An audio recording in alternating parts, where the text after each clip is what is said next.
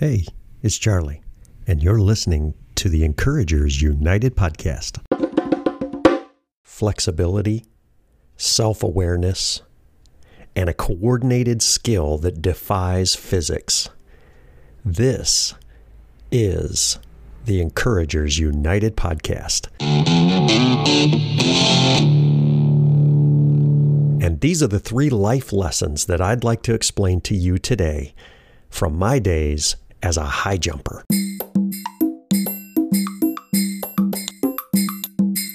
We'll be right back after this word from our sponsor. This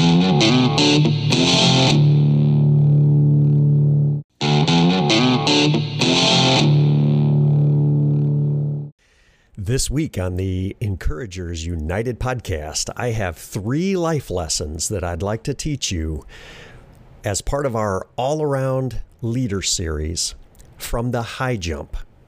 Welcome to the show today. You know, back in high school, I had an experience where I finished my, uh, you know, middle distance running workout, four hundred, eight hundred mile kind of uh, athlete. And I saw our uh, high jumpers working over in their, uh, you know, in their area on their, uh, on their event, the high jump. And I kind of watched them a little bit, and I walked over there and said, I think I could do this. And the coach that was working with him said, well, why don't you give it a try? And so I watched them, and uh, as was my custom, I could, uh, you know, figure out an event just by watching it. I was very kinesthetic in the way that I learned. And so I just copied one of those guys, and I went and cleared, you know, a certain height, and then they moved the bar up a little bit higher, and I cleared that and cleared it maybe three or four more times until they said, hmm, I guess maybe you could do this. And uh, they started putting me in the high jump. I was uh, an all-around athlete, and I've learned lots of life lessons through running an event in college called the decathlon. If you're following along, this is another installment of our all-around leader series, which explains that in life, it demands a wide variety of skills and speed and stamina and, uh, and, and, you know, and uh, an all-around um, athleticism. And in life, an all-around leadership skill is what we need. And so there's many lessons that we can learn from these events in track and field. And uh, and so I'm very excited to share three of those with you. The first one is, is like I said, you started each event, each competition at a particular height. And really, this is a vertical jump Uh, competition, meaning that you can come into the conver- you know, you can come into the competition anytime you want. And how many tragedies I've observed. I never experienced this myself, but starting too high and then missing three times at your opening height, and you're eliminated from the competition. Each competitor only gets three misses at each height. And so if you start too high, you don't place in the meet. And especially in the decathlon, as you're clearing heights to score against a standardized score table, it is very important that you get a mark and that you get yourself into a position to manage this event and to and to clear it a bar as high as possible. And so there's this fine balance for you to save your energy and to come in a little bit later, um, maybe wait a little while, but don't start too high. And really, the life lesson that I'd like to remind us all of is that we ought not overestimate our own abilities. We need to manage ourselves by understanding ourselves. See, I'm notorious for this sometimes because I try to cram way too much into a short period of time because I overestimate how much I can actually get done. And so with age and wisdom, I've learned to give myself more time as to predict and have a more realistic understanding of who I am, what I can do. And so in the high jump, that plays out that, say, you know, back in my day, my best jumps were in the six foot four to six foot six, six foot eight range. And so it would make sense for me maybe to come in at six four, you know, maybe start at six four. No, that was way too aggressive. I would often start at five ten or six feet, right? And clear that jump and make sure that I got that first one in. And then maybe skip six two, maybe skip six four, maybe go right into six six where I knew I could probably clear that. Um, but if I just started at six four and I missed it three times, then I'm out. And I got a zero for that event, right? I overestimated my own ability. So life lesson number one from the high jump, be conservative in the way that you lead. You have to understand yourself. You have to understand what your limitations are and always dial it down so that you can kind of underpromise and overproduce, right? Lesson number two, you have to be flexible in order to be a good high jumper, right? And if you've ever seen this event, you see, you know exactly what I'm talking about. The high jump demands that we be long and lean and very flexible to bend backwards over that, uh, over that crossbar. And it's really a positioning, right? You jump up, leap up off the ground, and you reach into a flexible position to, uh, I can still feel it now, right? It, and those of us who've high jumped, you know exactly what I'm talking about. You leap up off the ground and then you have to become extremely flexible. You have to bend, but don't break. Let me give you an example of this. Um, I've I've jumped and, and have coached uh, individuals who were very strong. They were very, you know, fast and they could jump really high, but they're very inflexible, right? They're very tight. And so they stayed very rigid in the air and then they ended up being very flat over the crossbar. Or even then they couldn't even get to flat because they were so tight, right?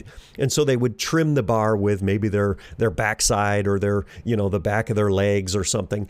And so they could jump really high, but they couldn't get into that position. They couldn't be flexible. And then likewise, some other people are very flexible, but they weren't very aggressive, right? And so you got to be kind of both. You've got to be aggressive off the ground and then float and be flexible in the air. And the way that plays out in life is that we have to be able to adapt, right? One of the skills that uh, we teach uh, our athletes in uh, in all sports really is, is the way to develop flexibility, because the more range of motion your muscles have, the less likely you are to get hurt. Bend, but don't break. And that's just the way it goes with relationships, right? I have to be adaptable. I have to be gracious. I have to understand this, uh, you know, the motive of my of my uh, spouse, my friend, my coworker. I have to be flexible in those, especially in times of intense activity, uh, conflict, times where we're trying to make uh, decisions together. You gotta be flexible.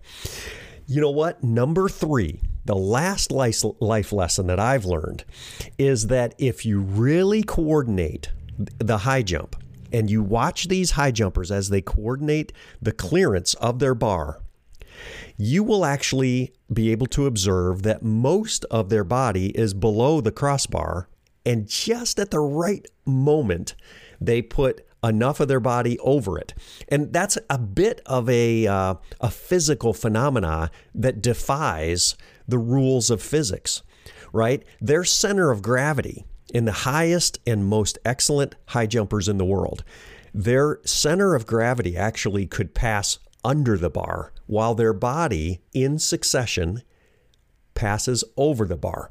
And so the way I want you to understand that in life is that if you coordinate your strategy, your skill to handle a situation, okay, and the timing of, you know, when to confront someone, when to say you're sorry, when to take responsibility, when to work uh, extra hard, you know, there's a there's a a, a faith factor to us planning our work and then working that plan. And if you get it right, you might just defy physics. And I've understood that in my life when we were leading uh, in organizations. Sometimes you may have experienced this too, is that if everything comes together, you actually will defy physics. You'll defy the rules of the game because you're so well prepared. One last story quickly. I uh, had some tremendous excitement and and an, uh, a wonderful success often in, in the high jump when I was an athlete. And even after my college days, I dabbled a bit in competition. And I can remember when I was thirty years old, and I'll just date myself, that was twenty years ago now.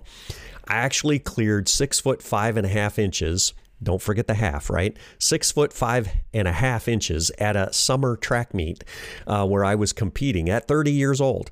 And I was competing actually against some young men who were much younger than me. And I actually couldn't believe that I cleared that height. I did everything that I could do. I had my head on straight. I knew exactly where to be. I got into the best position I could, and I actually defied physics. I went six foot five and a half when I was thirty years old. And that was that's a proud accomplishment of my life, but it was because it was well planned. I was a seasoned veteran. I'd been high jumping for, my goodness, uh, fifteen years at that point. And uh, it all came together, right? And that's what I want to emphasize with the high jump is that three life lessons. Number one, don't overestimate yourself. You got to come in at the right height and you got to manage the meet, right? Number two, you've got to be flexible. Don't, uh, don't uh, break. You've got to bend, but don't break. And then finally, coordinate yourself and your efforts in a way that is so skilled that if you bring it all together, you're going to defy the rules and you're going to have a great, great Uh, you know, performance. The high jump is an exciting event. It, it's uh, it's fun to watch. It's even more exhilarating to do, trust me, uh, for those of you that may not have had the chance to high jump, but it's a fun event to learn from. It's, uh, it's all those three principles: knowing yourself, being flexible, and defying physics.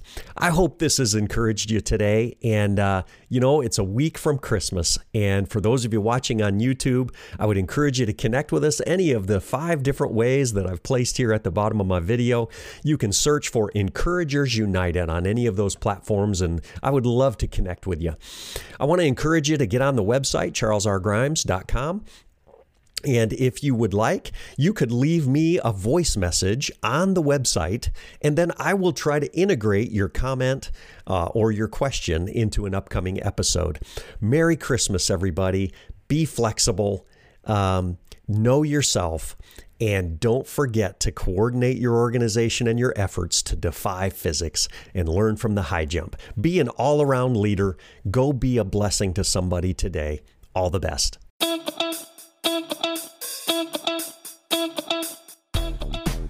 I'm Charlie Grimes, ex-athletic coach and exercise physiologist, turned pastor, podcaster, and author.